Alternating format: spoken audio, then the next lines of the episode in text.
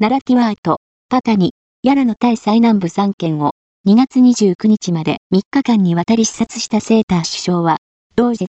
これら3県を対象に観光開発を推進して、内外から観光客を呼び込むとともに、最南部全域への投資を促進する方針であることを明らかにした。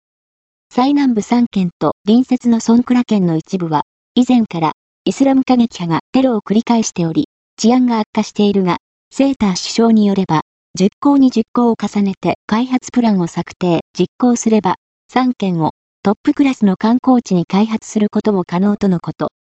ただ、具体的な施策については言及していない。